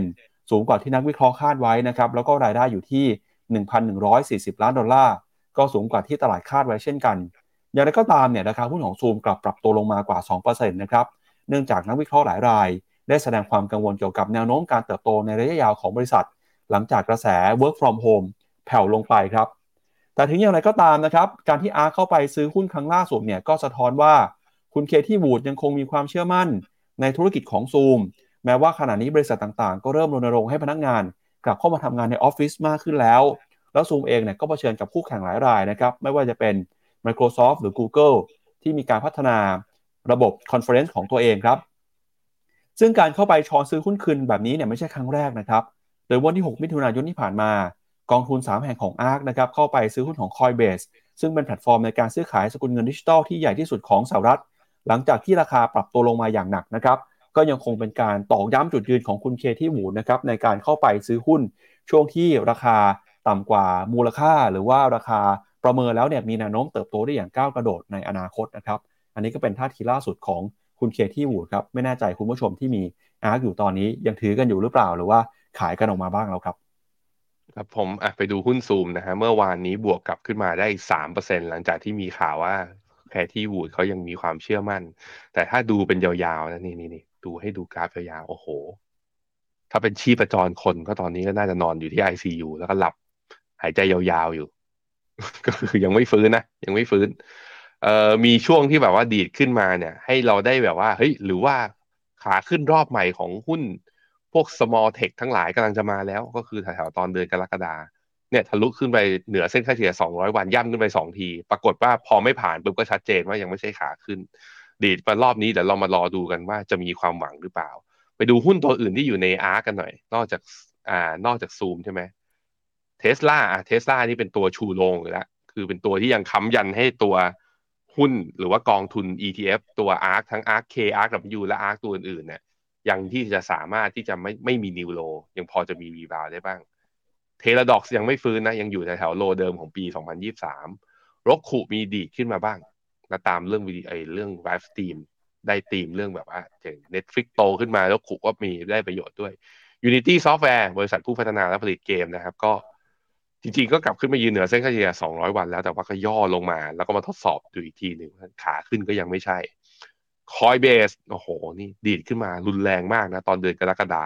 แล้วก็ปรับคือขึ้นมาเท่าไหร่ก็ลงมาเท่านั้น ผันผวนเหลือเกิน ก็ทำธุรกิจคริปโตก็ต้องอย่างนี้แหละก็ต้องทำใจ แต่เมื่อวานนี้มีหุ้นอีกตัวหนึ่งที่อยู่ในท็อป 10 ของ RK ประธานโทษครับที่ดีดแรงนั่นก็คือ Shopify ฮะ Shopify เมื่อวานนี้บวกได้ถึง 5%พี่ปับ๊บไม่รู้มีข่าวอะไร เพราะว่าเออร์เน็งก็ประกาศมาก่อนหน้านี้แล้ว ดูรวมๆนะ ดูเนี่ยเราดูมาประมาณสักเจ็ดแปดตัวเนี่ย ก็มีทั้งหุ้นที่ยังพอไปได้ แล้วก็หุ้นที่ยังอยู่ในขาลงอยู่ เพราะฉะนั้นดูภาพรวมและ RK ก็ยังจำเป็นที่จะต้องรอต่อไปแต่ว่าในกราฟ day ข้อดีคือ ทดสอบเส้นค่าเฉลี่ย 200 วันเมื่อวันศุกร์ที่ผ่านมาแล้วยืนได้ก็เลยมีแรง rebound กลับมาด้วย ถ้าได้ buy signal จาก MACD วกกลับขึ้นมาการ rebound อาจจะยังมีมากกว่านี้ก็เป็นไปได้อะเอาใจช่วยคนที่ถืออยู่ ส่วนใครจะเข้าไปเก็งกำไรในหุ้นกลุ่ม tech นะตอนนี้เนี่ย ผมคิดว่าต้องเป็นเงินเย็นที่ถือได้ยาวจริง ๆ หรือไม่ก็ ถ้าอยากจะเอาไปไปเอาคืนจากหุ้น tech นะ ไปซื้อหุ้นพวกกลุ่มบิ๊กเทคอาจจะดีกว่าและสบายใจกว่านะครับ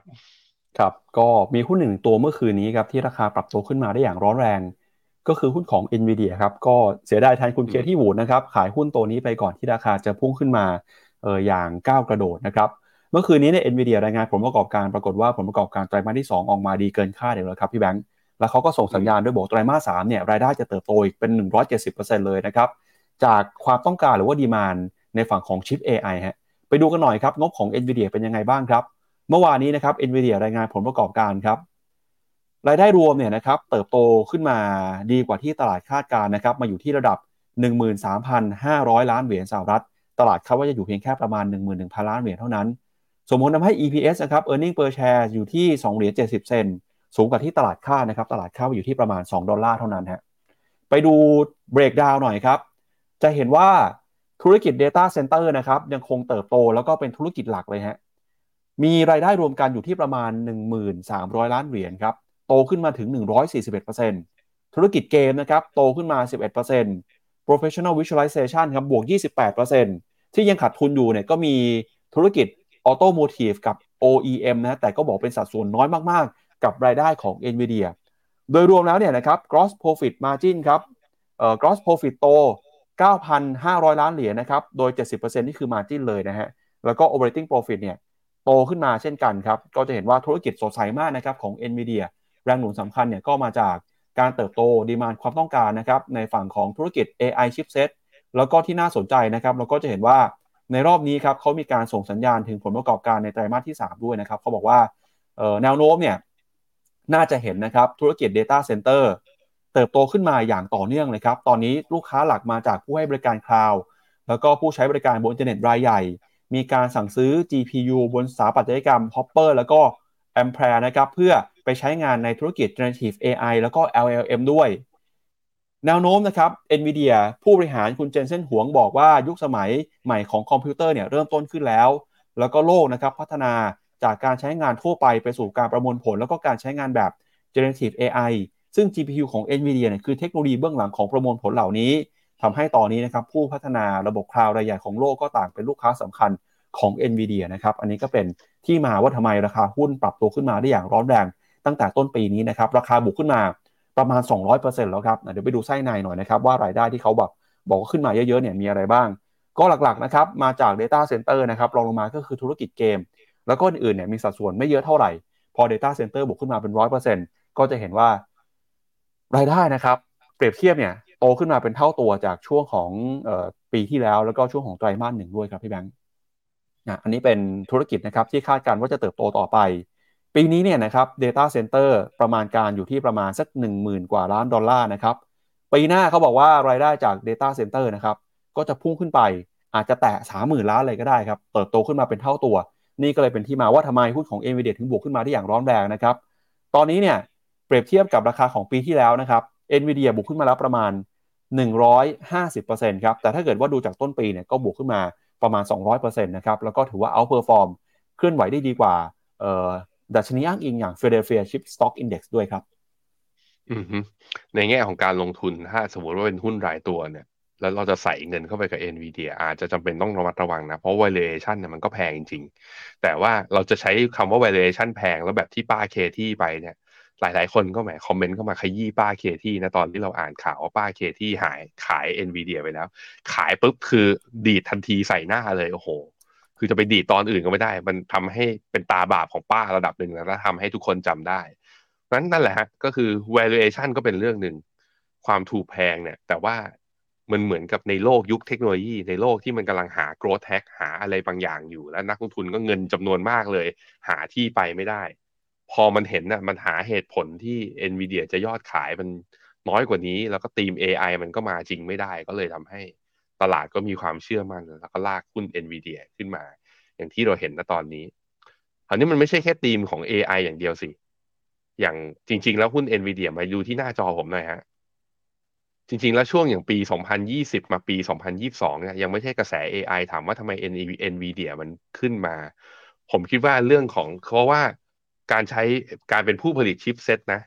ของ NVIDIA ผลิตการ์ดจอผลิตอะไรก็แล้วแต่ในช่วงโควิดที่ผ่านมาเนี่ยมันก็ทำให้เร่งให้เกิดเทคโนโลยี adoption มากขึ้น อันนั้นคือเรื่องหนึ่งก็คือเรื่องกระแสพวก work from home กระแสเรื่องการใช้ data center ก็ได้เว็บนั้น เก่เรื่องหนึ่งที่ NVIDIA ได้ช่วงนั้นก็คือ ตลาดคริปโตที่บูมไง แล้วก็ใช้ตัวการประมวลผลแบบ GPU เนี่ย เป็นการขุดเพื่อขุดเหรียญในตัวทั้งขุดบิตคอยทั้งขุด Ethereum ก็ได้ด้วยเหมือนกัน เพราะฉะนั้นคือมองมองในมุมแบบนี้เนี่ย NVIDIA รอบนี้ที่วิ่งขึ้นมาด้วยทีม AI แต่อย่าลืมว่ามันมีอีกทีมหนึ่งคือตัวคริปโตเคอเรนซีเพราะว่าในเดือนเมษาปีหน้าบิตคอยเขาจะรอก็ก็จะเข้ารอบ halving อีกรอบหนึ่ง ซึ่งทุกๆ ครั้งที่บิตคอยเข้ารอบ halving เนี่ย ตัวราคาของบิตคอยก็สามารถที่จะดีด rebound ได้ คือแบบว่าก็สามารถที่จะกลับมาเป็นเทนขาขึ้นได้อีกครั้งหนึ่ง ทุกครั้งที่บิตคอยกลับมาเป็นขาขึ้นอีกครั้งหนึ่ง ก็จะมีเหล่านักขุดนะ เหล่า miner เนี่ยเข้ามามากขึ้น และ demand ทางทางฝั่งชิป หรือว่าตัวการ์ดจอ GPU เหล่านี้ก็อาจจะกลับมาด้วย เพราะฉะนั้นในมุมของผมก็คือก็ที่จะบอกก็คือมันแพงจริง แต่ด้วยธีมในอนาคตมันก็ยังมีโอกาสอยู่ แต่ว่าพอมันแพงแล้วเราอยากเกี่ยงราคาก็อาจจะต้องไปซื้อผ่านกองผ่านกองทุนแต่ข้อดีคืออะได้กระจายความเสี่ยงได้หุ้นตัวอื่น ๆ ด้วย ไม่ต้องมีความเสี่ยงกระจุกตัวอยู่ที่หุ้นตัวเดียวนะครับอะลองพิจารณากันดูครับมาไปดูข้อมูลเพิ่มเติมของ NVIDIA กันสักหน่อยนะครับ อย่างที่เรารายงานกันไปนะครับ ก็จะเห็นว่าเออตอนนี้เนี่ยตัวเลขของ forward PE นะครับ ของ NVIDIA เนี่ยตอนนี้ก็เออ PE เห็นการปรับตัวลงมาจากรายได้นะครับ ที่เพิ่มสูงขึ้นมาครับ แล้วก็ไปดูกันนะครับ target price ของนักวิเคราะห์ครับ ตอนนี้มีการปรับประมาณการเพิ่มขึ้นมาอย่างต่อเนื่องเลยนะครับ ปัจจุบันราคาอยู่ที่ประมาณ 475 ตอนนี้นักวิเคราะห์เนี่ยมีการปรับเป้าหมายราคาขึ้นเป็นประมาณ 525 ดอลลาร์แล้วครับพี่แบงค์อืมครับผม ครับ อีกหนึ่งบริษัทที่น่าสนใจครับก็คือ Grab ครับ เดี๋ยวชวนให้แบงค์ไปดูราคาหุ้นของ Grab ที่จดทะเบียนซื้อขายในตลาดหุ้นสหรัฐหน่อย Grab เนี่ยเป็นบริษัทสัญชาติ Southeast Asia นะครับ อยู่ในภูมิภาคของเราเนี่ยนะครับ แต่เขาไปจดทะเบียนซื้อขายกันในตลาดหุ้นสหรัฐนะครับ เมื่อคืนที่ผ่านมา Grab มีการรายงานผลประกอบการออกมาครับ ถือว่าดีกว่าที่ตลาดคาดนะครับ เพราะว่าขาดทุนน้อยลงครับ จาก operating loss ครับ จากการเซฟต้นทุนประหยัดต้นทุนนะครับ ราคาก็เลยปรับตัวบวกขึ้นมาตอบรับนะครับ เดี๋ยวไปดูหน่อยว่าเป็นยังไงบ้างครับ อืม ครับผมรายได้นะห้าร้อยหกสิบเจ็ดล้านก็ดีกว่าสองไตรมาสล่าสุดก็คือขยับขึ้นมา ในแง่ top line ในแง่ของขาดทุนยังขาดทุนอยู่ แต่ขาดทุนลดลง ถ้าเป็นอย่างนี้ก็ใกล้จะบวกได้แล้ว ก็คือเข้าสู่ขั้นตอนในการรีดไขมันตัวเองออกมา แล้วก็จะพยายามที่จะกลับมากำไรให้ได้ ก็เลยทำให้ตัวราคานั้นดีดกลับมาบวกประมาณ 10.7%ดีดขึ้นมาวันเดียวถือว่าเยอะทีเดียว แต่ก็ยังไม่ถึง high เดิมนะ high เดิมของเมื่อตอนสิ้นเดือนกรกฎาเนี่ยอยู่แถวประมาณ3บาท90 แล้วก็มีของตอนต้นเดือนตอนกลางเดือนมกราปีนี้แหละ ขึ้นไปถึงแถวๆเกือบประมาณ 4 บาท ก็ยังมีเนี่ย ถ้าจะกลับไปเป็นขาขึ้นจริง ๆ ก็ไม่ใช่4บาทดิ4เหรียญ4เหรียญนี่ก็เป็นแนวต้านสำคัญของตัวแกร็บอะเราไปดูกันหน่อยครับว่า เกิดอะไรขึ้นทำไมกำไรเขาถึงดีแบบนี้พี่ปั๊บครับอะแกร็บเขาบอกว่าสาเหตุที่ทำให้ผลประกอบการออกมาดีขึ้นนะครับ ก็คือเขามีการลดต้นทุนครับทำให้ operating loss เนี่ยลดลงไปนะครับ สาเหตุมาจากการปรับเปลี่ยนนะครับ โครงสร้างขององค์กร ไม่ว่าจะเป็นการ lay off พนักงานนะครับ ปีนี้เนี่ยมีการปรับลดพนักงานลงไปมากกว่า 1,000ตำแหน่ง หรือว่า 11%เลยนะครับ นอกจากนี้นะครับก็มีการพยายามลดต้นทุนครับในเรื่องของต้นทุนในการดำเนินงานต่างๆนะครับ ประกอบกับตอนนี้เริ่มเห็นยอดขายนะครับ ความต้องการไม่ว่าจะเป็นบริการสั่งอาหารเนี่ยค่อยๆ ฟื้นขึ้นมา หรือว่าบริการเอ่อ ride hailing ก็ปรับตัวขึ้นมาด้วยทำให้ตอนนี้นะครับ Grab ก็คาดว่าการขาดทุนจะลดลงมาเรื่อยๆ แล้วก็คาดว่าจะพลิกกลับมาเออกลายเป็นบวกได้ในปีนี้นะครับ นอกจากนี้เนี่ย Grab เองก็มีความพยายามในการออกโปรโมชั่นนะครับ เสริมยอดขายต่างๆ ธุรกิจ Food Delivery ครับเขาบอกว่าเห็นการเติบโตประมาณ 29%ส่วนตัวเลขอื่นๆเนี่ยนะครับก็กำลังปรับตัวขึ้นมาได้อย่างต่อเนื่องนะครับเดี๋ยวเราไปดูรายละเอียดเพิ่มเติมกันหน่อยว่าในผลประกอบการรอบนี้ของ Grab นะครับมีตัวเลขอะไรที่น่าสนใจบ้างนะครับ ถ้าดูจาก presentation ของ Grab เนี่ยก็จะเห็นนะครับว่าตัวเลขเอ่อ gross merchandise value นะครับตอนนี้กำลังเดินหน้าทำจุดที่สูงที่สุดเป็นประวัติการณ์ครับรายได้นะครับจากการสั่งซื้อสินค้าหรือว่ารายได้ต่างๆกำลังเพิ่มขึ้นมา แล้วเขาก็มีการจับมือกับ partner ต่างๆนะครับทั้งในเวียดนามในสิงคโปร์ด้วยนะครับแนวโน้มของ Grab ราคาหุ้นก็ปรับตัวขึ้นมาตอบรับกับข่าวเรื่องของการลดต้นทุนที่ ถือว่าประสบความสำเร็จในระดับหนึ่งครับอืมครับผมครับไปอ่านคอมเมนต์คุณผู้ชมก่อนนะครับเดี๋ยวไปดูกันต่อนะครับว่าเรื่องของการเมืองไทย เรื่องโฉมหน้าหน้าตาของคอรมอนะครับที่กำลังจะประกาศในเร็วๆนี้ จะเป็นยังไงบ้างครับ คุณสีเคบอกว่าอาร์คเคเนี่ยคือดอยแล้วดอยอยู่ดอยต่อไปนะ คุณแวนดี้บอกว่าก็ยังใช้ซูมอยู่นะ ใช่ใช่วันนี้คือถ้ามีสัมมนาออนไลน์ที่เราแบบว่าประทานโทษครับที่เป็นสัมมนาลงทะเบียนอย่างที่ FINNOMENA เนี่ย อย่างคุณเข้ามาฟังสัมมนาออนไลน์ มาฟัง market ไอ monthly market outlook เนี่ยเราก็ใช้ซูมอยู่ด้วยเช่นเดียวกันนะครับ แต่คู่แข่งเขาเยอะ อืม คุณสุภรัตน์บอกว่าเวียดนามมีโอกาสลงต่อไหมเพราะว่าตลาดอสังหา ก็คือ ตอนนี้ตลาดอสังหาก็ไปทำให้อเมริกาเนี่ย ก็ เหล่าหุ้นแบงก์ขนาดกลางขนาดเล็กเนี่ยถูก downgrade จากทั้ง Fitch แล้วก็ทั้ง Moody's ใช่ไหมทางฝั่งจีนเองก็ทั้ง Country Garden แล้วก็ China Evergrande คือมันเหมือนกับชัดเจนมากเลยนะว่าวิกฤตหรือว่าขาลงของเศรษฐกิจที่ไหนเวลาจะเกิดขึ้นเนี่ยมักจะเกิดจากภาคอสังหาเพราะฉะนั้นก็ต้องติดตามดูกันต่อ แต่ผมคิดว่าเวียดนามยังห่างนะ เวียดนามยังผมคิดว่า ไม่อสังหาไม่ได้เกิดฟองสบู่หรือว่ายังไม่ได้เข้าสู่รอบที่น่ากังวลขนาดนั้นนะฮะคุณกรุ้งถามว่าแล้วเคเวียดนามจะลงต่อไหม มันลงมาสี่เปอร์เซ็นเมื่ออ่า มื่อสัปดาห์ที่แล้วใช่ไหมแล้วก็ยังคือเซนติเมนต์ก็คือยังไม่มีใครกลับมาเป็นผู้ซื้อสุทธิจริงๆจังกลับมาบวกแท่งละหนึ่งเปอร์เซ็นต์อย่างเงี้ยยังไม่เห็นเพรานั้นก็ยังอยู่ในรอบย่อ แต่ผมคิดว่าใกล้จบแล้วนะครับใกล้จบหมายถึงไม่ไม่ไม่หมายว่าขาขึ้นใกล้จบนะหมายถึงขาปรับฐานรอบนี้ใกล้จบแล้วกาจะเป็นขาขึ้นอีกครั้งหนึ่งคุณนิกกี้บอกว่าคอเยอะๆไม่ปิดทั้งหมด เฮ้ยก็มีปิดอย่างเวียดนามแล้วก็มี stop loss ไปไง ไม่ใช่ stop loss take profit ด้วยกำไรด้วยนะฮะ เขาบอกว่าพี่ทองกับน้องบิตคอยน์เริ่มฟื้นเนี่ยไม่ใช่เรื่องดีนะทำไมอะ ไม่มีของเหรอคุณจาวิส ผมมองว่าดีนะ อะไรก็ได้ขอให้มันขึ้นแล้วถอดแต่ขอให้เรามีอยู่ในพอร์ตเนี่ย ก็ดีทั้งนั้นนะฮะมีคุณนรินอะคำคอมเมนต์สุดท้ายเขาถามว่าเศรษฐกิจยุโรปที่กำลังแย่ตอนนี้ส่งผลต่อค่าเงินยูโรบ้างไหมพอดีมีแผนจะไปเที่ยวต้นปีหน้า มีผลสิทำไมจะไม่มีผลมาดูหน้าจอผมนะฮะ ค่าเงินยูโรเนี่ยก็จะเห็นว่าอ่อนค่ามาต่อเนื่องนะ เมื่อเทียบกับตัวค่าเงินดอลลาร์ที่มีการแข่งค่ามาในช่วงที่ผ่านมา ตอนนี้ที่หนึ่งจุดศูนย์แปดแต่เนื่องจากว่าจะไปเที่ยวใช่ไหมจะไปเที่ยวงั้นเราต้องไปดูที่นี่ยูโรเมื่อเทียบกับบาทยูโรเมื่อเทียบกับบาทเนี่ย ขึ้นไปในจุดสูงสุดของปีนี้เนี่ยอยู่ที่ขึ้นไปถึงประมาณสักสามสิบเก้าบาท ต่อหนึ่งยูโร ตอนนี้อยู่ที่ประมาณสามสิบเจ็ดจุดเก้าถ้าดูจากเทรนด์แล้วผมคิดว่ามีโอกาสที่ จะลงมาต่ำกว่าเส้นเฉลี่ยสองร้อยแล้วแถวๆนี้ประมาณสามสิบเจ็ดจุดหกผมคิดว่าถ้าจะเป็นถึงจะแลกปีหน้าต้องค่อยๆ ทยอยแลกภาพมันยังไม่ชัด และอาจจะไปแลกเยอะมากขึ้นตอนแถวๆ สักประมาณปลายปีนี้เนี่ย เพราะว่าตรงจุดนั้นน่ะเราก็จะเห็นแล้วว่า ECB จะคงดอกเบี้ย แล้วก็ไม่ขึ้นดอกเบี้ยต่อจริงไหมสถานการณ์เศรษฐกิจเริ่มเอาอยู่จริงไหม หรือว่าถ้าไปดู outlook ปีหน้ายังมีโอกาส recession ยูโรก็อาจจะมีโอกาสที่จะอ่อนค่าอีก เพราะนั้นค่อยๆ ทยอยไปนะครับอะพี่ปั๊บครับ ครับไปดูความชัดเจนนะครับ เรื่องของคอรมอใหม่ครับ เมื่อวานนี้เองเนี่ยนะครับ ก็มีพระบรมราชโองการโปรดเกล้าแต่งตั้งคุณเศรษฐาทวีสิน เป็นนายกคนที่ 30 ของไทยนะครับ คุณเศรษฐาออกมาเปิดเผยระบุว่า จะมุ่งมั่นปฏิบัติหน้าที่อย่างเต็มกำลังด้วยความซื่อสัตย์สุจริต เพื่อประโยชน์สูงสุดของประชาชน และความวัฒนาสถาพรของประเทศชาตินะครับ โดยระบุว่าจะทุ่มเททำงานตามมาตรฐานจริยธรรมและความซื่อสัตย์สุจริต ยึดมั่นผลประโยชน์ของประเทศชาติและประชาชนเป็นสำคัญ โดยมั่นใจว่า 4 ปีต่อจากนี้จะเป็น 4 ปีแห่งความเปลี่ยนแปลง ประเทศไทยวันนี้อยู่ท่ามกลางจุดเปลี่ยนที่สำคัญ มีปัญหาวิกฤตนะครับ แล้วก็ต้องการทางออกอย่างเร่งด่วน ไม่ว่าจะเป็นเรื่องของเศรษฐกิจ รายได้ รายจ่าย ความเป็นอยู่ของพี่น้องประชาชน ความมั่งความมั่นคง สังคม การต่างประเทศสิ่งแวดล้อมกฎหมาย แล้วก็กระบวนการยุติธรรม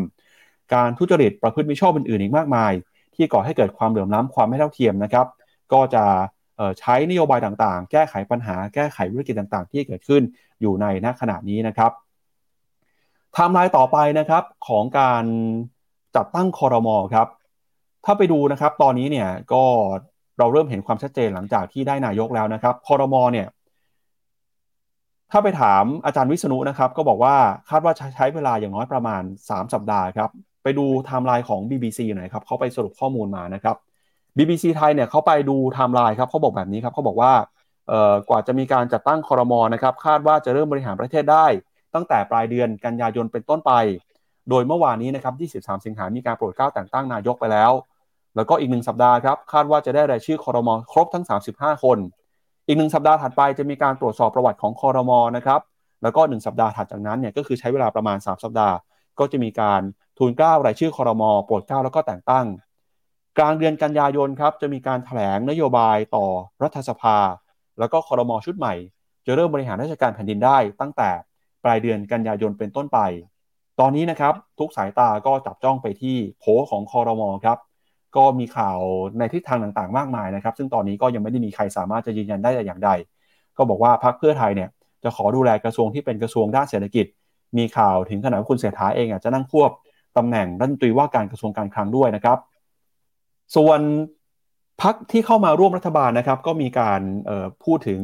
ตำแหน่งคอรมอที่แตกต่างกันไปนะครับ ก็อันนี้เป็นรายชื่อนะครับ แล้วก็จำนวนเก้าอี้ครับที่แต่ละพักจะได้ก็จะเป็นความชัดเจนมากขึ้นนับจากนี้นะครับ แต่นั้นก็ตามหุ้นไทยเองก็ตอบรับนะครับ กับกระแสข่าวการตั้งคอรมอมีการปรับตัวขึ้นมาติดต่อกันในช่วงสองวันทำการที่ผ่านมาแล้วครับ ครับผม ครับชวนที่แบงค์ไปดูหุ้นไทยหน่อยว่าเป็นยังไงบ้างครับผมมองไกลสุดนะแม็กสุดของหุ้นไทยเนี่ย ที่จะมาได้ก็คือไฮเดิมของเมื่อตอนเดือนเมษา ก็จุดสูงสุดที่ประมาณหนึ่งพันหกร้อยสิบสี่แต่ว่าต้านเส้นค่าเฉลี่ย200วันต้องผ่านให้ได้ก่อนนะถามว่าทำไมเปิดอัพไซด์น้อยจังก็คือ มันเป็น election rally บนความหวัง แต่ความจริงคือมันผ่านคือ กว่าพรบงบประมาณจะอนุมัติแล้วเม็ดเงินจะลงทุนไปจะลงไปกระตุ้นเศรษฐกิจจริง มันต้องเป็นปีหน้าเป็นต้นไปดังนั้นผมคิดว่าด้วยความที่เป็นแบบนี้มันก็แปลว่าความเชื่อมั่นต่างชาติกลับมาแหละ แต่เขาอาจจะอยากเห็นนโยบายว่าจริง ๆ แล้วมันมีอะไรบ้าง แล้วกว่าเม็ดเงินจะมาใช้มันก็ต้องรอนะพอมันเป็นอย่างนี้มันก็แปลว่า ตลาดจะเทรดกันที่มุมมองของว่า ปีนี้เนี่ย ในช่วงจังหวะตอนปลายปีไม่มีมาตรการอะไรมากระตุ้นนะ แล้วก็ต้องอย่าลืมว่า ในช่วงเดือนสองเดือนที่ผ่านมาทาง WMO อะแล้วก็หลาย ๆ ฝ่ายนะกรมอุตุก็มีการเตือนว่าเหตุการณ์ชื่อเอลนินโยใช่ไหมกำลังจะกระทบกับโลกมากขึ้น ซึ่งมันอาจจะทำให้ข้าวของสินค้าหรือราคาสินค้าเกษตรเนี่ยกลับมาแพงขึ้นและปรากฏการเรื่องแบบฝนตกหนักภัยแล้งในพวกนี้ อาจจะเป็นอีกเรื่องหนึ่งที่จะยังประมาทไม่ได้ว่าเศรษฐกิจไทยเราอาจจะได้รับผลกระทบจากเรื่องนี้ด้วยเช่นเดียวกันดังนั้น มองมองไม่เยอะ ผมยังมองไม่เยอะ ผมยังมองแค่นี้ก่อนมองเป็นช็อตๆไป พอมันมองแค่นี้ปุ๊บมอง upside เพียงเท่านี้ ผมเลยมองว่าหุ้นไทยยังไม่น่าสนใจคือถ้าให้เลือกนะ ส่วนตัวผมเองอะระหว่างหุ้นไทยกับเอากองอย่างเป็นพวกหุ้น tech หรือกองทุนอย่าง MEGA 10 ที่มีหุ้นสิบตัว แล้วมีหุ้นหกในเจ็ดนางฟ้าอยู่ในนั้นนะผมเลือกในไปทยอยซื้อหุ้น Big Tech เหล่านั้นมากกว่าที่จะลงทุนในหุ้นไทย ส่วนหุ้นไทยก็อาจจะพอเทรดได้เป็นหุ้นรายตัวนะครับ ครับก็ก่อนจากกันไปวันนี้นะครับ ขออนุญาตประชาสัมพันธ์กิจกรรมที่น่าสนใจจาก FINNOMENA นะครับ วันที่ 9 กันยายนนี้ FINNOMENA จะจัดงาน FA Summit 2023 ครับก้าวสู่ความสำเร็จก้าวสู่การเป็นที่ปรึกษาการลงทุนยุคใหม่กับ FINNOMENAงานนี้นะครับ ก็ได้รับเกียรติจากบรรดาเหล่า co-founder ของ FINNOMENA นะครับ แล้วก็รวมไปถึงผู้บริหารจาก Franklin Templeton ที่มาบอกเล่านะครับถึงเทรนด์ในการลงทุน เรื่องของการจัดการบริหารการเงิน แล้วก็การทำงานในฐานะการเป็นที่ปรึกษาการลงทุนด้วย ก็เชิญชวนนะครับคุณผู้ชมที่สนใจเข้ามาร่วมงานได้สแกน QR Code บนหน้าจอนะครับวันที่ 9 กันยายนบ่ายโมงถึง4โมงครึ่งที่โรงละคร KBank สยามพิฆเนศครับ และนี่ก็เป็นทั้งหมดของรายการข่าวเช้า Morning Brief วันนี้นะครับ เราสองคนและทีมงานลาไปก่อนพรุ่งนี้กลับมาเจอกันใหม่นะครับ วันนี้สวัสดีครับ สวัสดีครับ ในโลกของการลงทุนทุกคนเปรียบเสมือนนักเดินทาง คุณล่ะเป็นนักเดินทางสายไหน กองนี้ก็ดี เทรนด์การลงทุนนี้ก็มา ใครว่าดีเราก็ไปหมดแต่ไม่ค่อย work ให้ FINNOMENA Exclusive บริการที่ปรึกษาการเงินส่วนตัว ที่พร้อมช่วยให้นักลงทุนทุกคนไปถึงเป้าหมายการลงทุน สนใจสมัครที่ f i n o m e p h e n o m e n a e x c l u s i v e หรือ line at p h e n o m e n a p o r t คำเตือน ผู้ลงทุนควรทำความเข้าใจลักษณะสินค้า เงื่อนไขผลตอบแทน และความเสี่ยงก่อนตัดสินใจลงทุน